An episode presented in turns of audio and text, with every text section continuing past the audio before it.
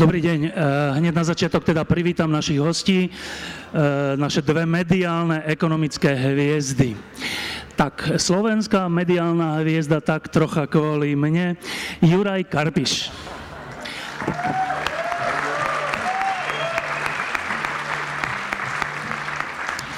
Česká mediálna hviezda Tomáš Sedláček. Dobrý deň.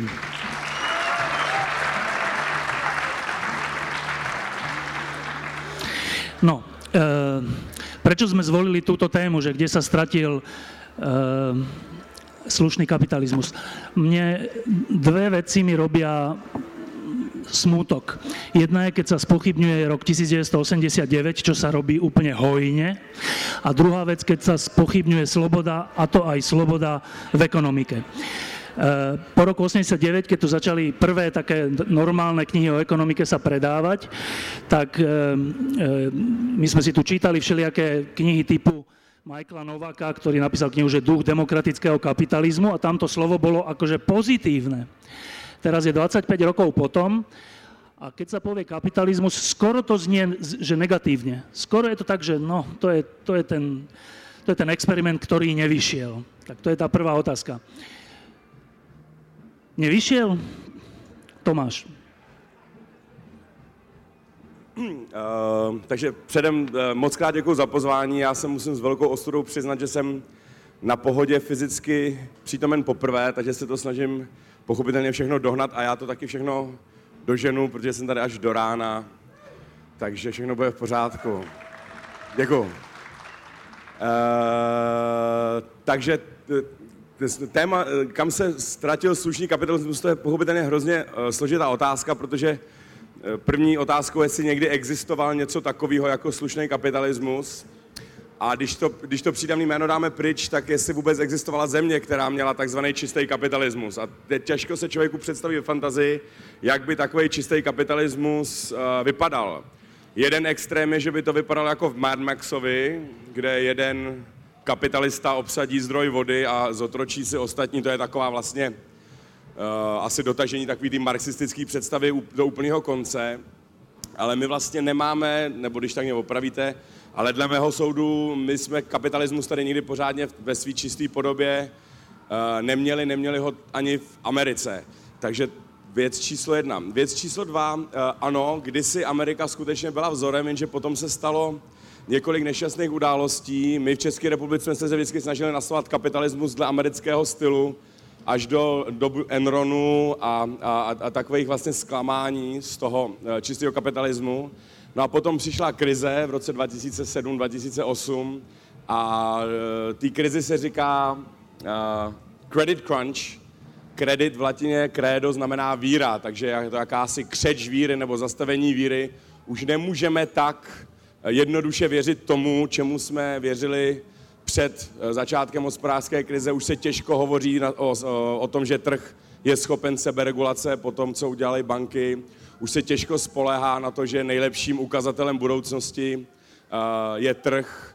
Ukazuje se, že cena neodráží veškeré náklady, které s tím jsou spojené. To je zase třeba taková ta ekologická kritika a tak dále a tak dále. Takže, ale ještě poslední větu k tomu bych chtěl říct, přestože uh, byla-li krize, hospodářská krizi něčeho, tak to bylo spíš krizí pravicového myšlení, ale stejně levice, což se ukazuje hezky na řeckém případu, nepřišla vlastně s žádným novým nápadem. Jo? Ten řecký experiment pro mě filozoficky, nebo od té doby, co tam vládne Syriza, byla možnost veškerých nejlepších mozků levice vytáhnout nějaký plán, ale ukázalo se, že nic kredibilního kterýmu by aspoň jeden člen, eurozóny eh, věřil, neměli a teď se po všech těch eh, kostrbatých eh, pikurlích vrátili k úplně nejstandardnější pravicový, pravicový léčebný léčebný metodě. Takže pro mě, nebo pro člověka, který to sleduje takhle jakoby filozoficky,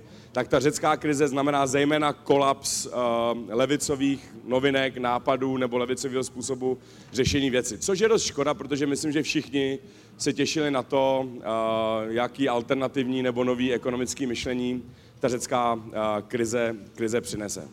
Juro.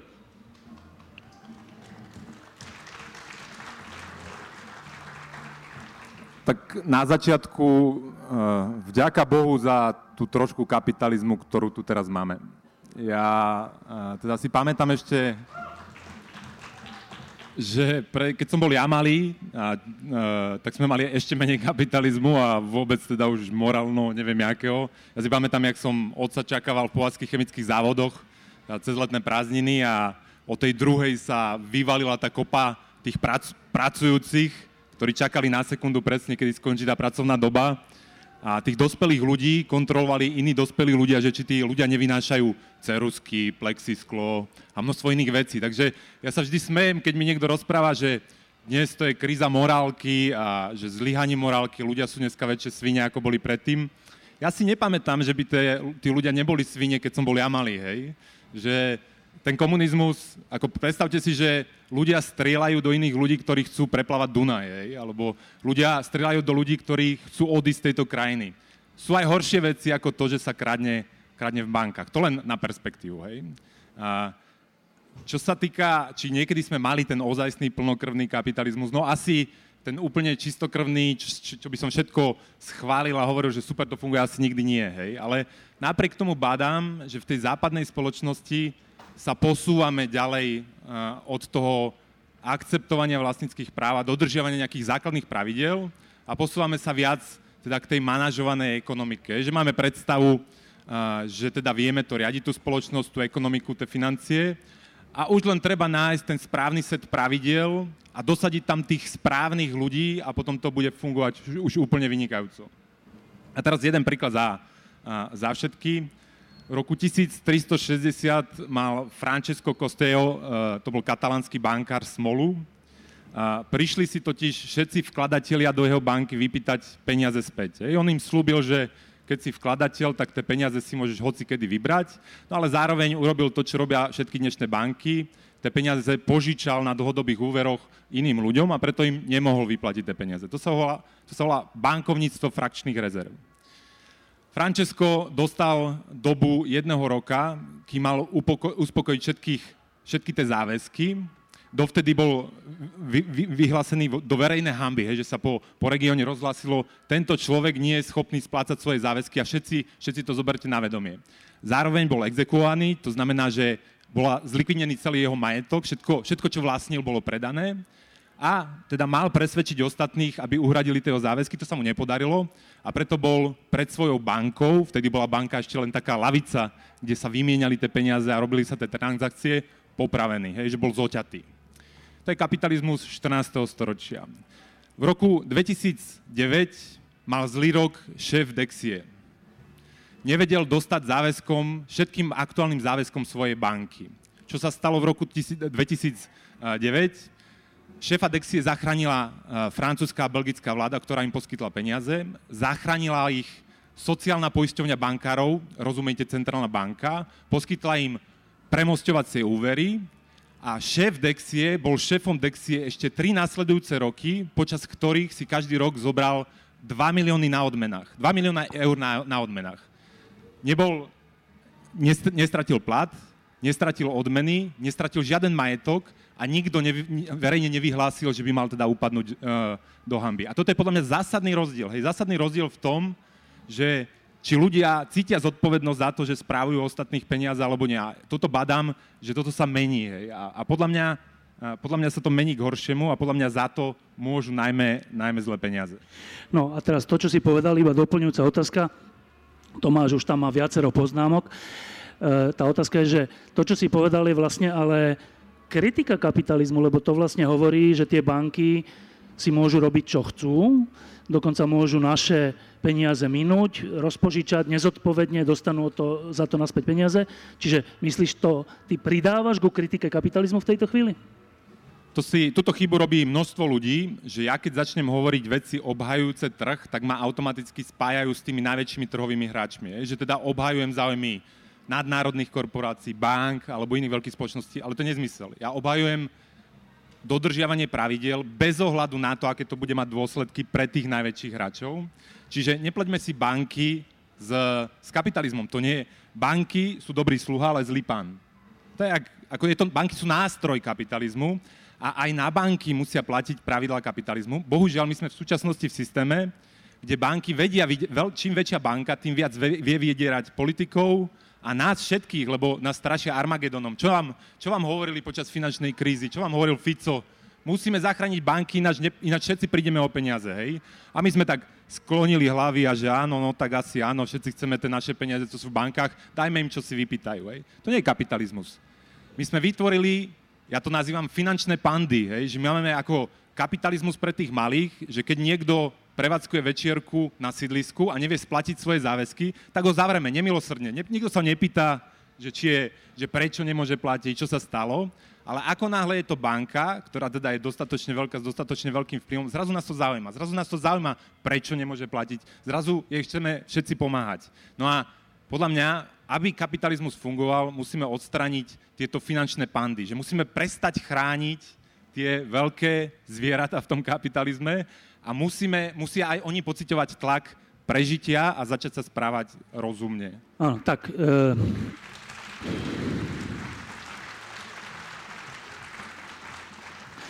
Ďuro Karpiš začal pomerne rozhe- rozhnevane. Ja som ináč tiež rozhnevaný, ale na úplne inú vec, že všimni si, jak funguje kapitalizmus, že český host má pivo a my máme, že zlatú studňu. Chápeš? Tak, e, dobre. Áno. No, to je skôr naša, naša na tú pra- pohostinnosť, ale, ale taká čudná. No, e, Tomáš Sedlaček, reakcie. Piva je tam dost. Každý, ať si zvolí. A je zadarmo. A je zadarmo a já piju pivo a kážu pivo.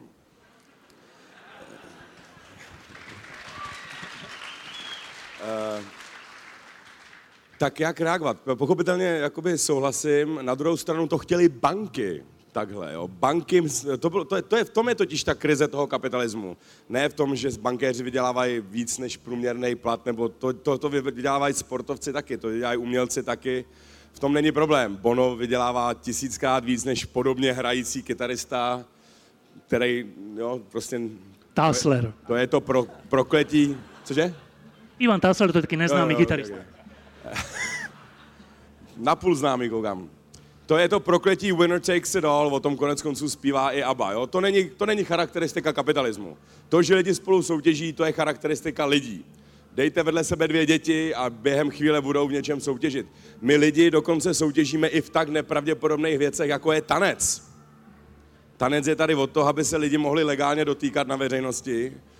A my jsme z toho udělali soutěž kde chceme zjistit nejlepšího super, super tanečníka zpěv, máme, máme soutěž ve zpěvu a tak dále, tak dále. Takže to není problém kapitalismu. Problém, po, problém, proč si myslím, že teď se na kapitalismus dívá z patra, je to, že ti, kteří ho nejvíc kázali, najednou začali tvrdit pravý opak. Bylo to takové jako farizejské chování, že ta víra, která byla proklamovaná, třeba eh, tak, takový to heslo čistého kapitalismu je laissez-faire, laissez-passer, nechte nás bejt, nechte nás pracovat. Hlavně, ať do toho stát nezasahuje. Pravidlo číslo jedna. Pravidlo číslo dva, takový nepsaný, my, ekonomové, tomu rozumíme, politici jsou blbci. Jo, to je takhle, to čtete v téměř ve všech článkcích mezi řádky, že ideální by to bylo takhle, ale kvůli politickým a tak dále a tak dále. To dopadlo, dopadlo takhle. Takže uh, ty banky uh, říkali, my se dokážeme seberegulovat já, já pracuji pro banku a jsem ekonom, takže já se dělám srandu a kritizuju sám sebe, kež by to takhle dělali filozofové, sociologové, psychologové, politologové. Já si myslím, že kdybych byl sociolog, tak budu kritizovat sociologii, ale protože jsem ekonom, tak jsem kritický vůči tomu, co mám rád. Um, a pak se něco stalo a najednou ty stejný kazatelé těchhle z těch jakoby eh, neoliberálních pouček přišli s prosíkem před stát a předtím říkali, nese, uh, ne, nepleťte se nám do toho. Pak došel krach a najednou přišli a modlili se, ne už teda k Bohu, ale ke státu, pleč se do toho. Udělej něco, my nevíme co, ale nejlepší bude, když nám naleješ peníze. Tohle to bylo hlavní refrém, který na to nepřišli politici, na to přišli, na to přišli tyhle lidi, kteří zastupovali tuhle víru. A proto si myslím, že ten kapitalismus je opohrdovaný, opohrdovaný proto, že došlo vlastně uh, uh, k takovému farizejskému mm, stavu, kdy už ani těm proklamovaným věcem ty samotný, které je proklamovali, neřeší. Všimněte si taky, že biznis nepřišel s žádným moc dobrým řešením. Jo? Tady teď je ring otevřený a zase jediný, kdo chodí s nějakýma nápadama, ať už se nám líbí nebo nelíbí, to už je druhá věc, ale jediný, kdo chodí s nějakýma nápadama, jsou prostě politici. Takže já jsem to vždycky měl tak, že ekonomika tady je o to, aby pomáhala těm slabším článkům společnosti, který nejsou soběstační, jako je třeba kultura, jako je třeba školství, jako je třeba zdravotnictví. No a najednou zjišťujeme, že školství, zdravotnictví a kultura zachraňuje banky a ekonomiku. Jo, to, je, to je pro mě jakoby to absurdní a z toho si vyčítám, nebo z toho čtu, proč lidi jsou kritický vůči, myslím, ekonomům, ne kapitalismu jako takovému, ale vůči ekonomům, protože jsme věřili něčemu jinému, eh, než, než jsme ve skutečnosti potom, když došlo na lávání chleba, tak jsme nebyli sami na sebe tak přísní, jako bychom byli přísní na ostatní. Juro.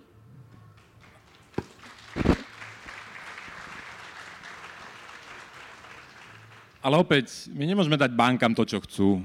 Že to nie je pre mňa argument, že, že, teda, že banky chceli ten trh alebo tú, tú dereguláciu a preto sme im uverili a preto je to dobré. Banky chceli vznik centrálnej banky preto, aby ich centrálna banka chránila pred tým bankrotom. Prečo vznikol americký FED? Teda on vznikol až na druhý alebo tretí, podľa toho, ak sa na to dívate, ne, ne, neúspešný pokus. A vznikol potajme, hej, že, že museli okambátiť tých amerických voličov a banky si založili ten FED preto, aby mohli z verejných zdrojov a z nekonečne množ, namnožiteľných rezerv zachraňovať sami seba. Lebo v roku 1907 bola v Spojených štátoch amerických panika, finančná panika. Podobné niečo ako v roku 2007. Akurát vtedy to musel zatiahnuť JP Morgan. JP Morgan urobil syndikovaný úver, za ktorý zachránil celý finančný sektor a vtedy si povedal už dosť. Nebudem, hádam, riskovať vlastné peniaze na to, aby sme mohli ďalej takto fungovať. Treba presvedčiť politikov, nech nám zostroja centrálnu banku, kde budeme na to používať verejné zdroje. A preto potajme, preto sa to volá príšera z Jekyll Island, potajme išli na Jekyll Island a tam to celé zosnovali a už to potom len predstavili verejnosti, pozrite sa, tu máme centrálnu banku a, a strašne to treba, aby fungoval ten kapitalizmus. To už nie je kapitalizmus. Keď máte verejnú inštitúciu, sociálnu poisťovňu bankárov, tak tí bankári sa správajú úplne inak, ako keď im ide o prežitie. A teraz ešte k tej regulácii, že to počúvam stále, že treba viac regulovať, lepšie regulovať. To sú nezmysly. Finančný sektor je najregulovanejší sektor, alebo jeden z najregulovanejších, možno s výnimkou zdravotníctva. Zdravotníctvo to tiež preto tak dobre funguje. A, a ten, ale vy neviete re, regulovať najmocnejších, najchytrejších a najbohatších ľudí na svete. Neviete, lebo ich regulujú neschopní, s prepačením, zle platení a nemotivovaní úradníci. A ako to dopadne? No dopadne to presne tak, ako v Spojených štátoch amerických napriek tomu, že boli regulovaní oficiálne, to nebolo tak, že v Amerike neboli banky vôbec regulované pred krízou. Oni boli regulované, akorát tá regulácie nikto nedodržiaval. Jeden príklad za všetky. V roku 2008 v lete poisťovňa MedLife chcela kúpiť investičnú banku Lehman Brothers. Hej. Pamätáte si Lehman Brothers. Hej. Urobili si due, due diligence, za ťažké prachy išli do tej banky a zistili, čo má tá banka investičná na, na, súvahe a zistili, že do toho nezapichnú vidle, nie, za to, nie ešte, aby za to zaplatili. Hej? No ale medzi z tej skupiny, kto robil due diligence, sa našiel jeden poctivý americký občan, ktorý si hovoril, no ale nie je to divné, že môže pôsobiť na trhu takáto banka, na trhu, ktorý reguluje americká centrálna banka a ohrozuje celý systém, tak zavolal šéfovi New Yorkského Fedu, pod ktorú pod ktorý spada tá investičná banka, ktorý má regulovať Lehman Brothers, zavolal mu a mu hovorí, že počuj, robili sme due diligence v Lehman Brothers, tá banka je hotová, tá za chvíľku zbankrotuje, robte s tým niečo. A viete, čo povedal Geithner? Vtedy bol Geithner šéf New Yorkského Fedu, neskôrší minister financí, ho vysmial. Povedal mu, že rozpráva nezmysly, že oni nemajú žiadnu nezdravú banku v systéme. O necelého pol roka neskôr tá banka zbankrotovala a po, keď máme veriť tomu, čo nám hovorili oni, položila celý systém. Hej. Toto je regulácia v praxi. Vy tam máte ľudí, ktorí nie sú nejako motivovaní na to, aby dodržiavali tie pravidlá, lebo vedia, ak budú náhodou tvrdí na tie banky, tak sa v budúcnosti nezamestnajú napríklad v investičnej banke, alebo nedostanú dobrý biznis, alebo podobne. Tí ľudia sa navzájom poznajú, hej. Neskorší minister financí Paulson, to bol bývalý partner Goldman Sachs, iná investičná banka. Takže toto nikdy nevyriešite. Jediná rieš, jediné riešenie je ktoré bolo štandardne predtým. Jediná efektívna regulácia je hrozba bankrotu. Hej? Že to sa hovorí, že kapitalizmus bez hrozby bankrotu to je jak náboženstvo bez pekla. Hej? Že to nemôže fungovať, keď tá inštitúcia vie, že je príliš dôležitá na to, aby zbankrotovala, tak vy si nevymyslíte takú reguláciu, ktorá ju donúti robiť rozumné veci. K tomu niečo to máš? Nie. Um, Takže rozmýšľam, že či nemôže fungovať náboženstvo bez pekla. Podľa mňa môže. Ale dobre. Kresťanstvo, no, asi musím to zúžiť. No aj to môže. Um, Celý starý zákon nezná peklo. No. Um, Jak to dopadne? Furt they're still around. um, pred rokom 89 my sme žili v takom svete, kde všetko bolo plánované, všetko plánoval štát. Preto potom oni naplánovali, že koľko má byť toaletného papiera bez ohľadu na to, koľko ľudí potrebuje toaletný papier. Preto potom nebol v obchodoch, hoci sme ho potrebovali. Uh, no, uh, ja som celý ten čas potom veril tomu, že to má byť naopak. Že štát sa do toho nemá starať a že tie že to, čo my chceme, si vieme inak povedať a inak v úvodzovkách naplánovať a takto pôjde. Veril som tomu naozaj. Mimochodom, ja tomu doteraz verím. Ale e, pri krachu Grécka. Grécko, to neviem, či viete, ale keď vstupovalo do eurozóny, tak povedali, že majú pod 3% dlhu, deficitu a teda splňajú tie kritéria. Potom sa ukázalo, že mali, teda dneska včera som čítal, že 8 nie, nie, 3,1. Ako vtedy v tom 2001 to len o trošku prekročili. Dobre, prekročili. no, mali viac, väčší dlh, ale potvrdenie, že majú tam ten nízky dlh, im dali súkromné auditorské megasvetové spoločnosti. To bolo komplikovanejšie, ale môžem to porozprávať. Ne, ne, ne, ne, ne, počkaj. Dali im to súkromné spoločnosti. A teraz vo mne, počkaj, vo mne sa troška tým nabúrava to, že do keľu, jak to súkromné funguje. Tak čo sme, vtedy bol štát bláznivý, plánoval počty chladničiek a nefungovalo to. Dobre, odovzdáme to súkromnému karpišovskému sektoru, ja som za, doteraz som za, ale potom sú takéto príklady, ktoré ti ukazujú, že počkaj, ale ten súkromný sektor podvádza. Ale podvádza tak, že potom je z toho celoeurópska kríza, celosvetová kríza. Tak máme vám to dať do rúk, alebo nemáme? Ja vlastne nie som súkromný sektor, ja som z tretieho sektoru, ja som vlastne dele, deregulátor, ja som ako keby kolega toho regulátora. Nezahováraj, hovor. Uh, no takto, ty si chcel povedať asi, že dostali rating od súkromných spoločností, teda keď to rozumiem správne, lebo je pravda, že súkromná spoločnosť im pomáhala znižovať ten deficit, tá súkromná spoločnosť sa volala už spomínaná Goldman Sachs investičná banka, ktorá Grécku predala swap na 2,1 miliardy eur za 600 miliónov eur. 600 miliónov eur európsky daňoví, teda konkrétne greckí daňoví poplatníci zaplatili Goldman Sachs na to, aby Goldman Sachs okabatil Eurostat, aby mohli Grécko prijať do eurozóny. Chápete to? Nie úplne, ale dobre, pokračuj. A Goldman Sachs si to dalo ešte schváliť Eurostatu, tým európskym úradníkom a oni mu to schválili. Dnes to, chcú, dnes to popierajú, lebo Draghi, bývalý partner Goldman Sachs, vtedy pracoval v Goldman Sachs je šéfom Európskej centrálnej banky, ktorá má údaje o tomto. Ale to je, no ale keď je súkromný sektor dodávateľ štátneho sektoru, a teraz to platí aj na tie ratingové agentúry, všetci nadávame na ratingové agentúry. Ako mohli dať super investičný rating napríklad na tie grecké dlhopisy?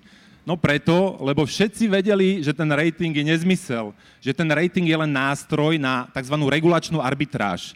Nástroj na to, aby ste ukázali regulátorovi Európskej centrálnej banke, pozri sa, mám dlhopisy s AAA ratingom, nemusím voči ním držať žiaden vlastný kapitál.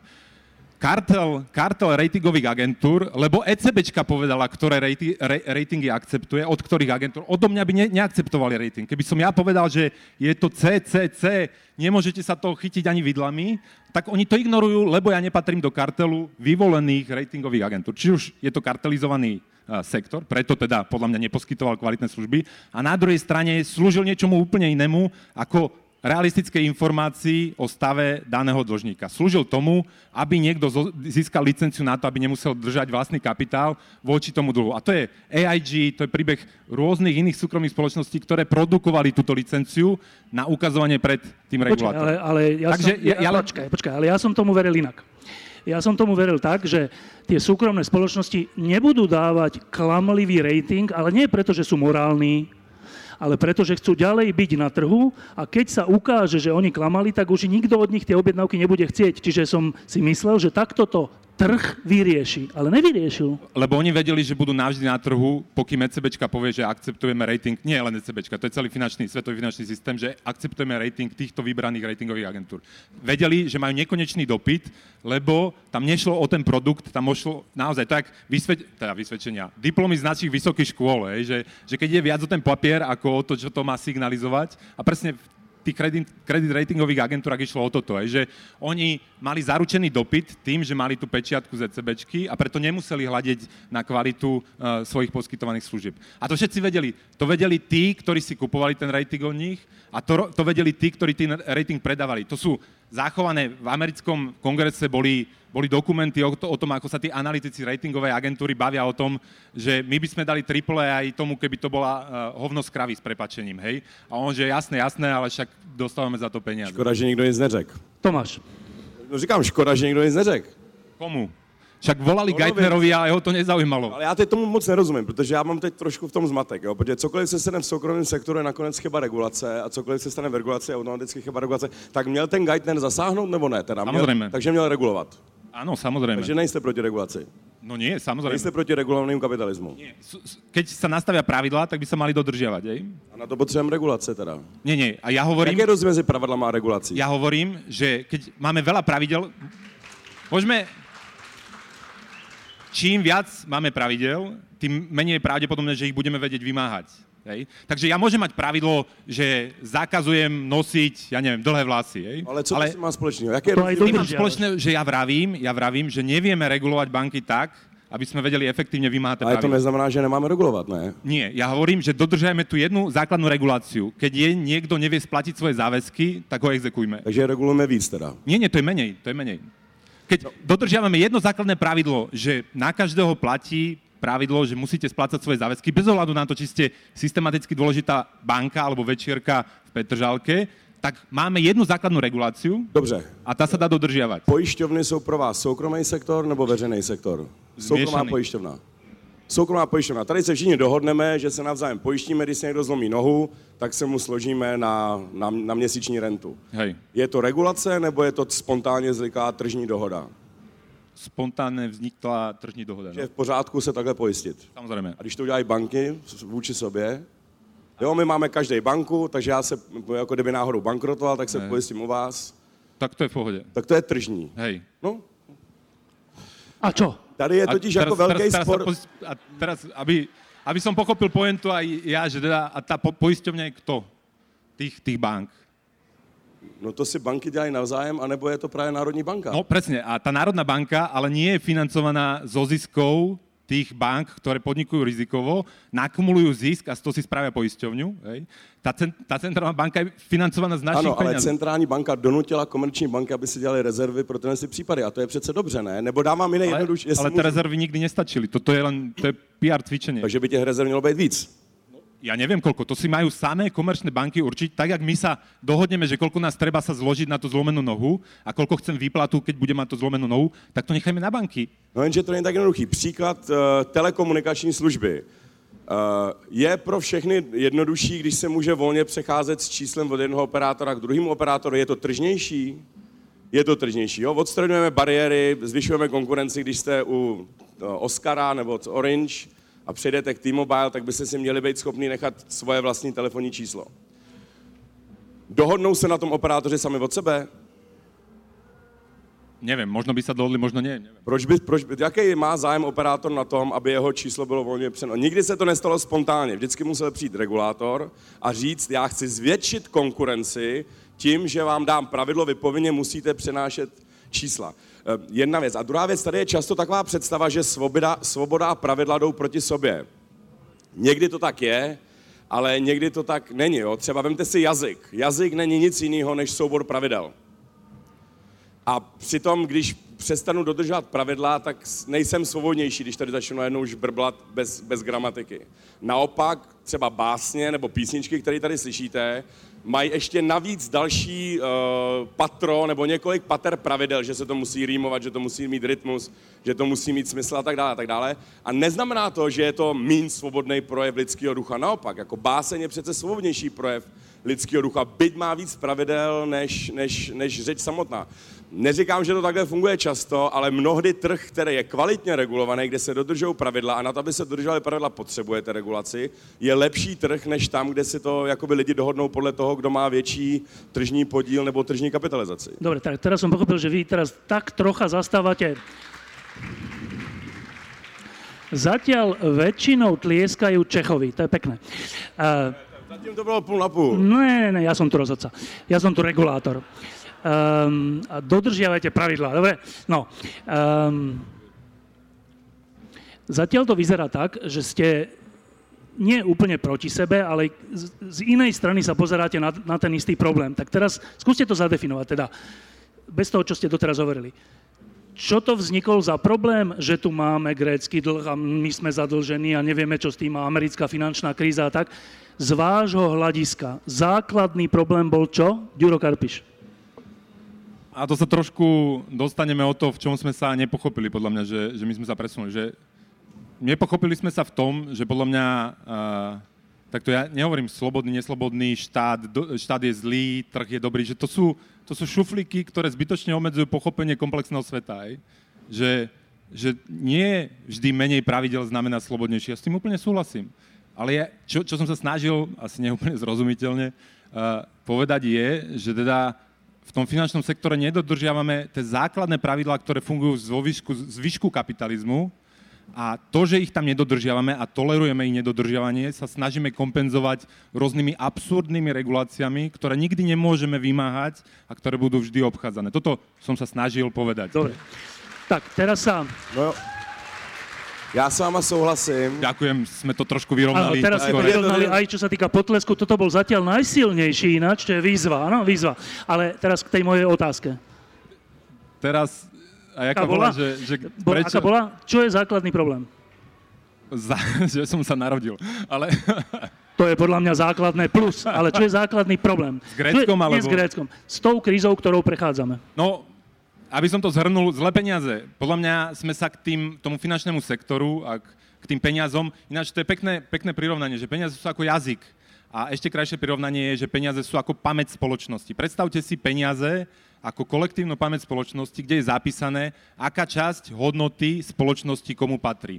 No a základný problém, ja hovorím, je, že my sme tú pamäť spoločnosti dali do rúk politikom a finančníkom a oni ju pravidelne falšujú a tým vyvolávajú rast dlhov, hospodársky cyklus, rast štátnych výdavkov a tieto všetky veci. Lebo oni sa stali monopolným správcom pamäte spoločnosti a túto moc často zneužívajú. Dobre, čiže- Teraz hovorím o tom, že ako si prebrali moc tu správovať a, tie naše, všet, všetkých naše peniaze a ten náš jazyk, hej, lebo peniaze sú de facto aj jazykom, hej, tým sa dorozumievame. A keď niekto ten jazyk zašumieva tým signálom, že raz je tam inflácia, raz je tam deflácia, neviem jak, tak menej signálov prejde v spoločnosti a tá spoločnosť sa míli, vznikajú tu také bubliny, vznikajú dlhové problémy, krachujú banky a, a všetko. Tak teraz som to zhrnul do tej jednej vety, čo je ten základný problém, ale, ale toto je. Dobre, čiže základný problém podľa Ďura Karpiša je, sú peniaze a ich hodnota a ich používanie, niečo také?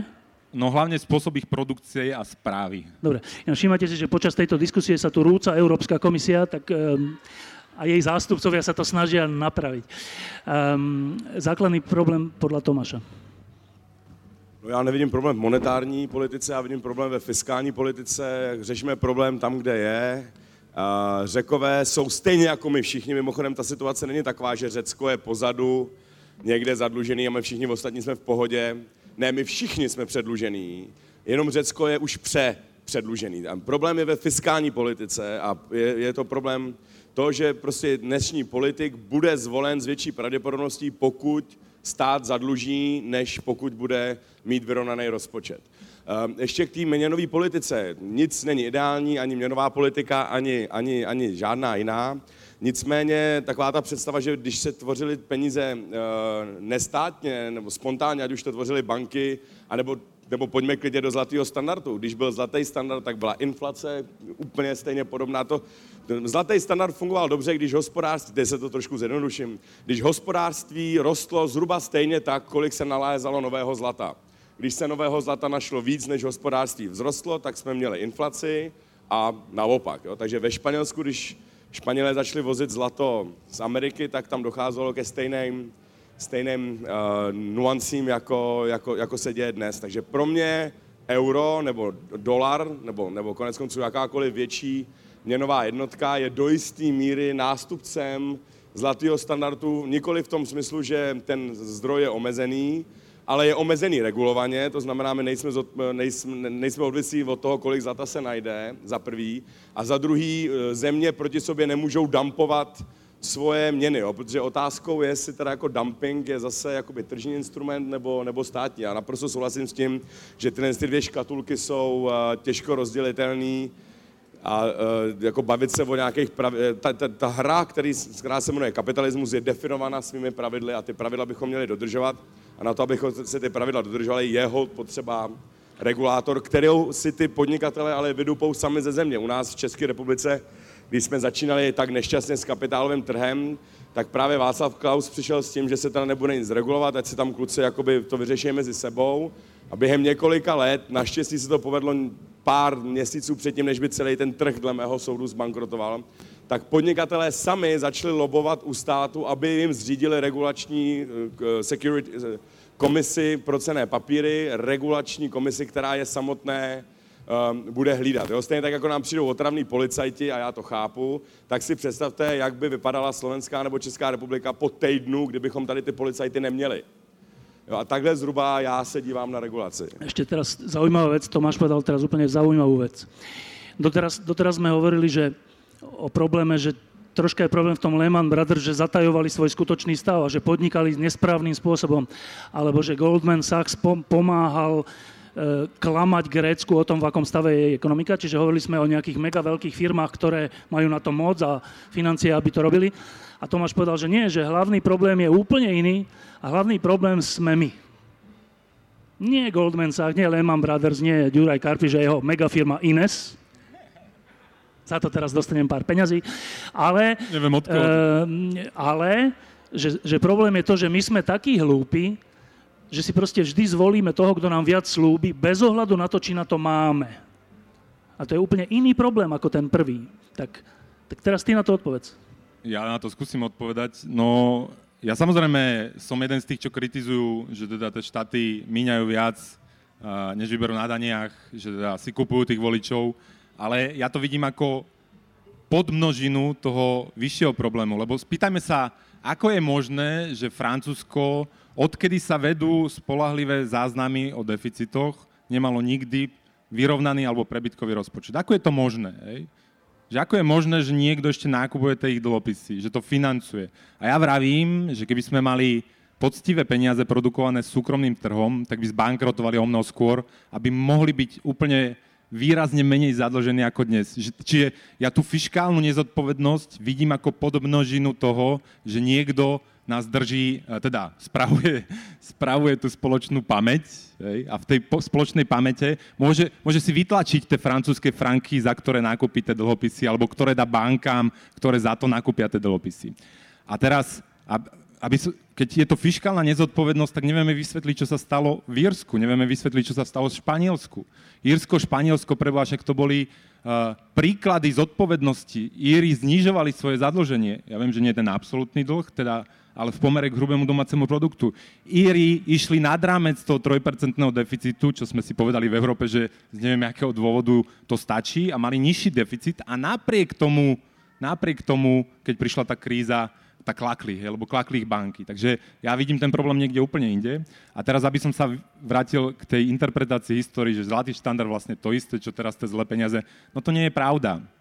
Ja určite nie som obajcom zlatého štandardu, ale keď sa pozrieme na reálne dáta z klasického zlatého štandardu, to bolo 150 rokov po koniec, teda po, po rok 1913, dajme tomu, keď vznikla americká centrálna banka, tak tá inflácia bola výrazne nižšia ako cenová inflácia, je to 0,3% ročne priemerne. To znamená, že keby ste si uložili 150 rokov dozadu podvánku už ten americký dolár a zobudili sa o 150 rokov neskôr, tak si kúpite o niečo menej, ale nie až tak tragicky. Ako náhle tie zlé peniaze začali byť naozaj zlými, že prestali byť kryté čo, čímkoľvek, to sa stalo v roku 1971, keď americký dolár sa otrhol od toho zlatého krytia, keď si vtedajší prezident Richard Nixon povedal, že dolár je síce naša mena, ale váš problém, tak tá inflácia poskočila na medziročne 3,8%. A teraz, že centrálne banky síce vravia, že oni robia tú cenovú stabilitu, že 2% ročne, ale keď sa pozrite na strednodobú a dlhodobú cenovú stabilitu, tak tá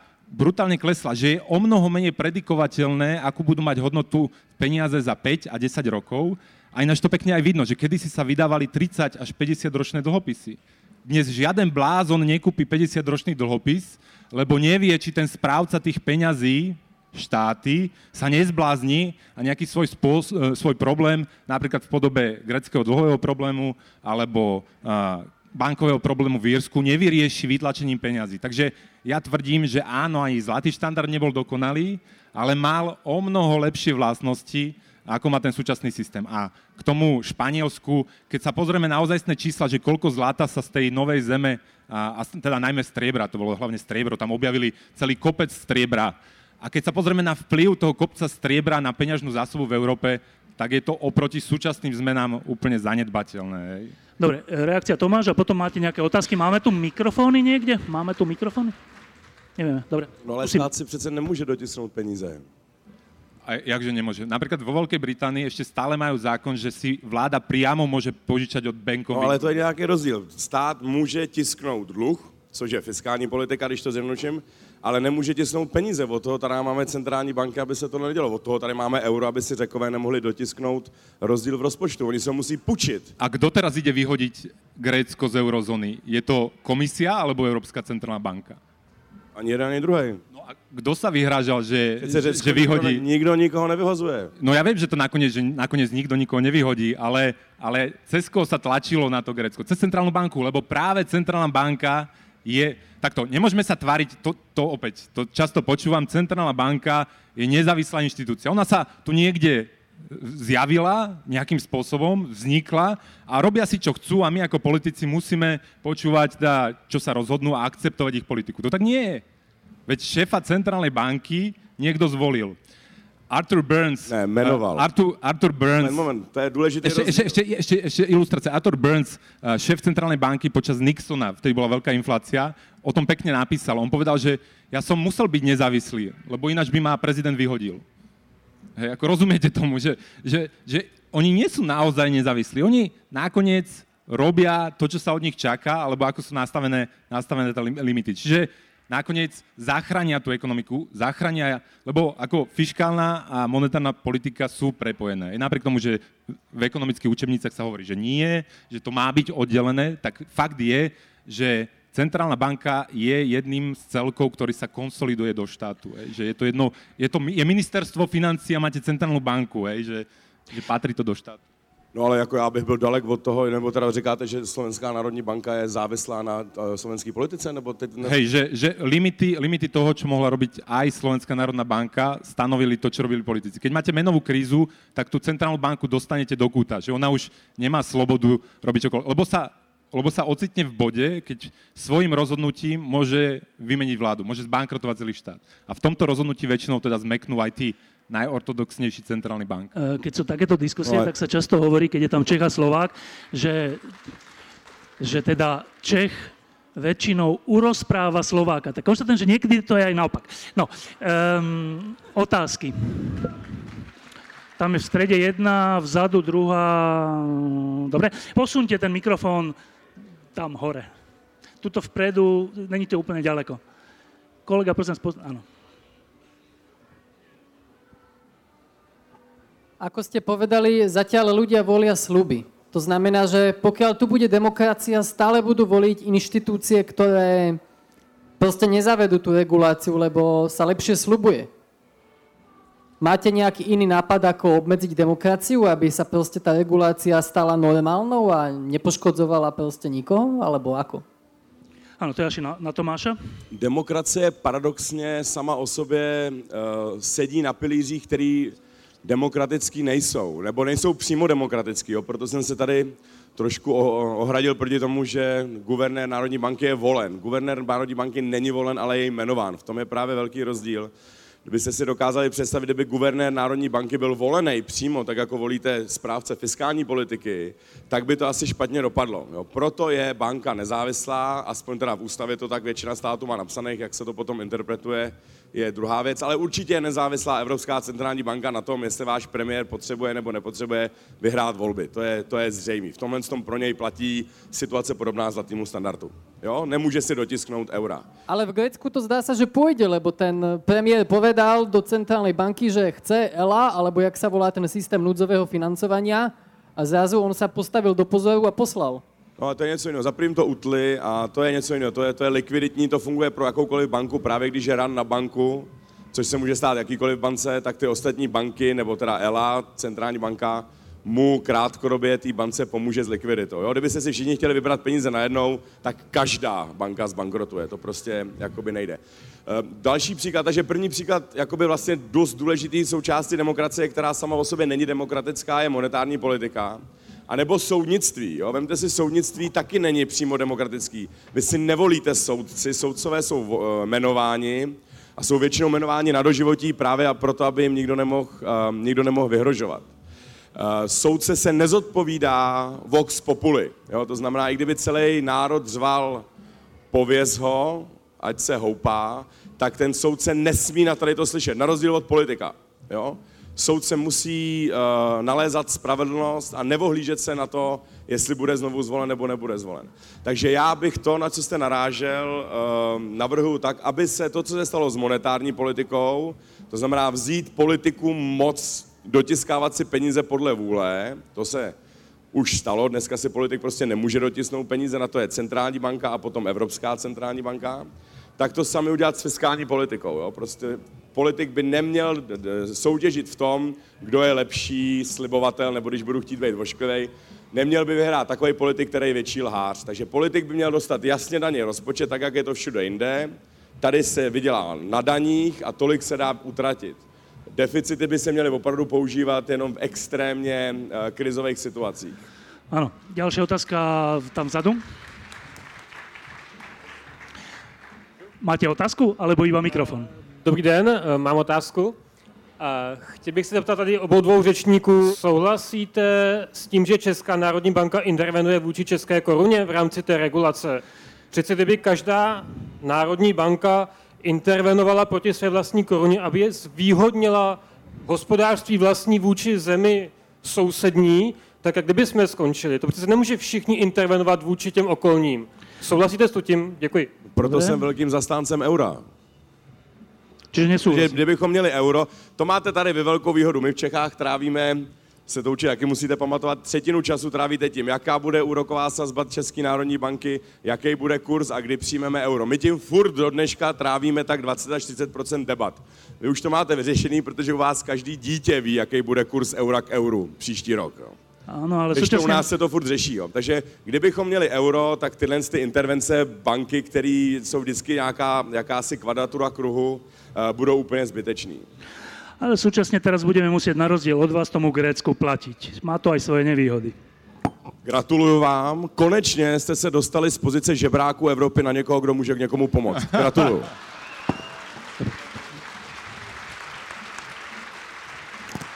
Tohle my jsme nevyužili a furt se k Evropě máme takhle. Áno. Ľudia prvý, ale v tlieskajú, ľudia tlieskajú, ale neviem, či by radi naozaj zo svojho vrecka zaplatili, ale to nechajme okam. Nech sa páči. V tej diskusii sme povedali, se že... postavit, my vás tady... Pardon, ne, ne, jo, pardon. sorry, jo. Dobre, tu som. Uh, v tej diskusii sme povedali, že ten náš kapitalizmus je, nie je vlastne kapitalizmus, že je hrozne pokrivený, že problém nie je v Grékoch, Gré- problém je v celej našej civilizácii. Žijeme na dlh, uh, vlastne politici nemajú šancu, pokiaľ nám nebudú sľubovať viac, než na čo máme nárok, ale na čo sme schopní zarobiť.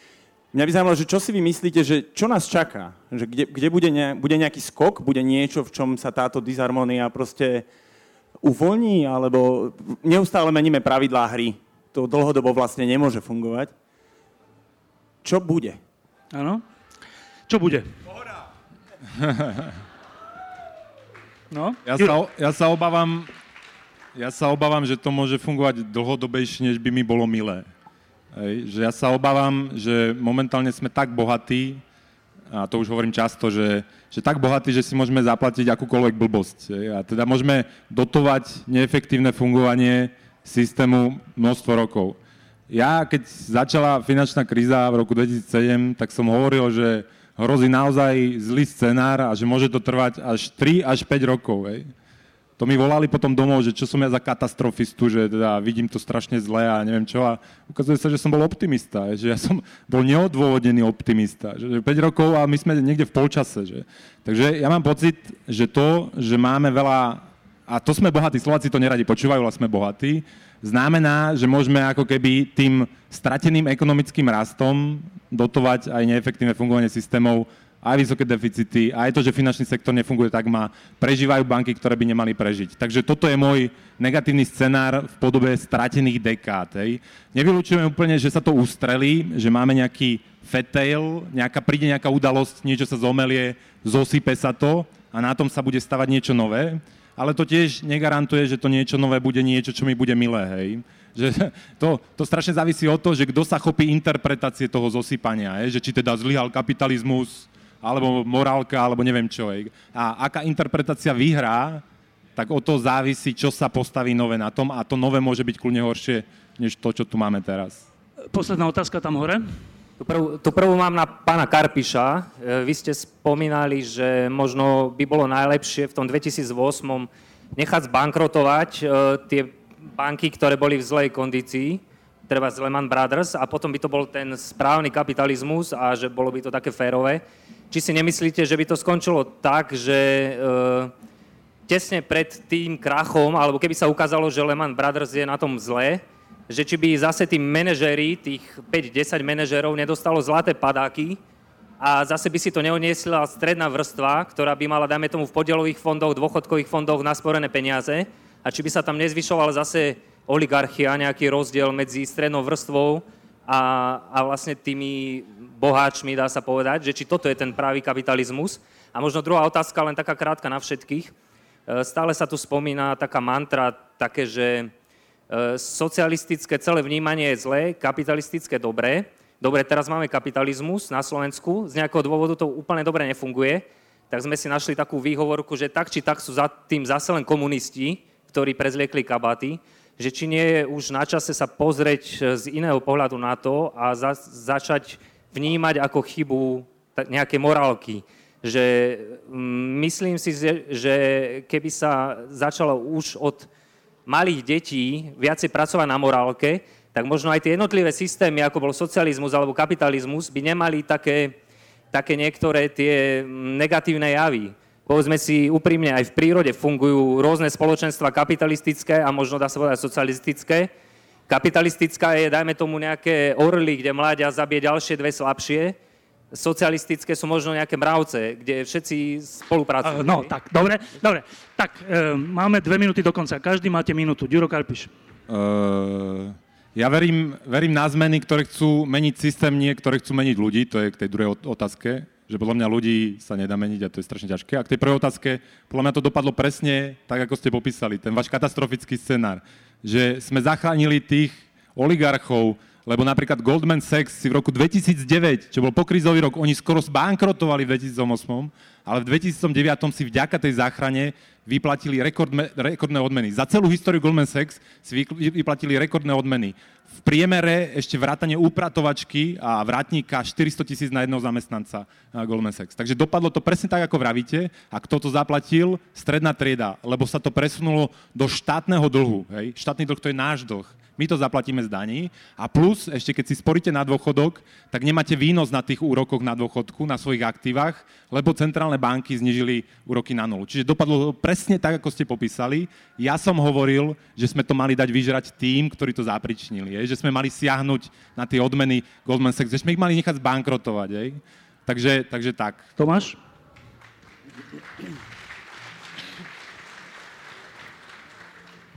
Já bych se teď hned pustil do debaty a neudělal. Vy opravdu byste nechal zbankrotovat celý bankovní systém západního světa. Nie, nie, máme centrálnu banku a tá sa dala využiť. Mali sme sa, existuje také pravidlo, Baďohod ho ešte navrhol, že požičavajme bankám Neprekecaj ho znova. v strese Takže Krátko, zbank- krátko. nechal nebo nechal za, za prísnych podmienok a iba solventným. A to Takže dalo... nenechal Nie, nie, nie. Takže nenechal zbankrotovat. Nie celý, bank, celý systém. Takže některý jo, některý ne. Jo, jo. OK, dobrý. Ehm, Zapomeňte na uh, systém. My nemáme nikde žádný systém. Nemáte pořádný systém v životě, nemáme pořádný systém ani v zákonu. Neexistuje nic takového jako nekonfliktní systém. To ukázal konec konců i Gödel. Ani, ani matematicky není možno vytvořit uzavřený systém, který by byl bezrozporný. Vemte si počítačový program. Jestli něco je dokonalýho, a systematického, tak je to počítačový program. Všechno se tam chová matematicky, predikovatelně, je to inženýrsky udělaný tak, aby to bylo přesně, eh, je to sen nějakého bláznivého sociálního inženýra. Ale přesto přede všechno vám ty počítače mrznou. Jinými slovy, i kdyby naše společnost byla tak dokonalá a tak plná pravidel jako počítačový systém, tak vždycky jednou za čas zmrzne. Staří, starý zákonní Heberové to věděli a proto jednou za 49 let ten systém resetovali. Jo? To znamená, 49 let dodržujeme přísně pravidla, drsný kapitalismus, a jednou se to všechno zase vrátí a resetuje, zhruba tak, jako kdybyste věděli, že vám, že eh, vám jednou za týden zmrzne počítač, tak je rozumný si ho preventivně vypnout v neděli, v noci nebo večer, když ho nepotřebujete. Pokud, na to, pokud to neuděláte, tak ten systém se tím množstvím a systematičností zmrzne dřív nebo později. To je jeden způsob, jak číst tu velkou hospodářskou krizi. My jsme nikdy neměli 50 let klidu a každý systém, i Apple, i Windows, i Android, byť je to naprosto dokonalý nebo nejdokonalejší společenský systém, který existuje, tak i ten bude občas zasekávat. Není možno z lidského života vytáhnout asymetrie a nepravidelnosti.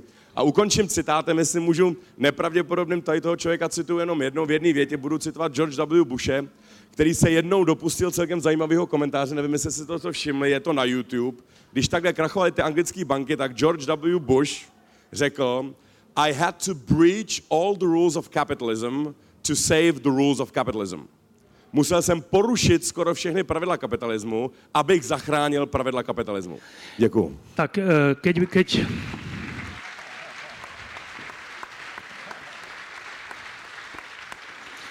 Neviem, či viete, ale... Neviem, či viete, ale teraz občas je také, že spoločné zasadnutie českej a slovenskej vlády a väčšinou je to, že strašná nuda. Tak eh, keby namiesto... Tak abych zase to dal dohromady a my bychom brali vašeho prezidenta. Áno, dobre, dobre, dobre. My vašeho nie. Um, že keby... Nabízíme, premiéra nabízíme. On si myslí, že to ukecá, neukecá to. Uh, keby namiesto Sobotku a Fica bola vláda Tomáša Sedláčka a, a slovenská vláda Ďura Karpiša, na tie, na tie zasadenia by som sa fakt tešil. Tomáš Sedláček, Juraj Karpiš.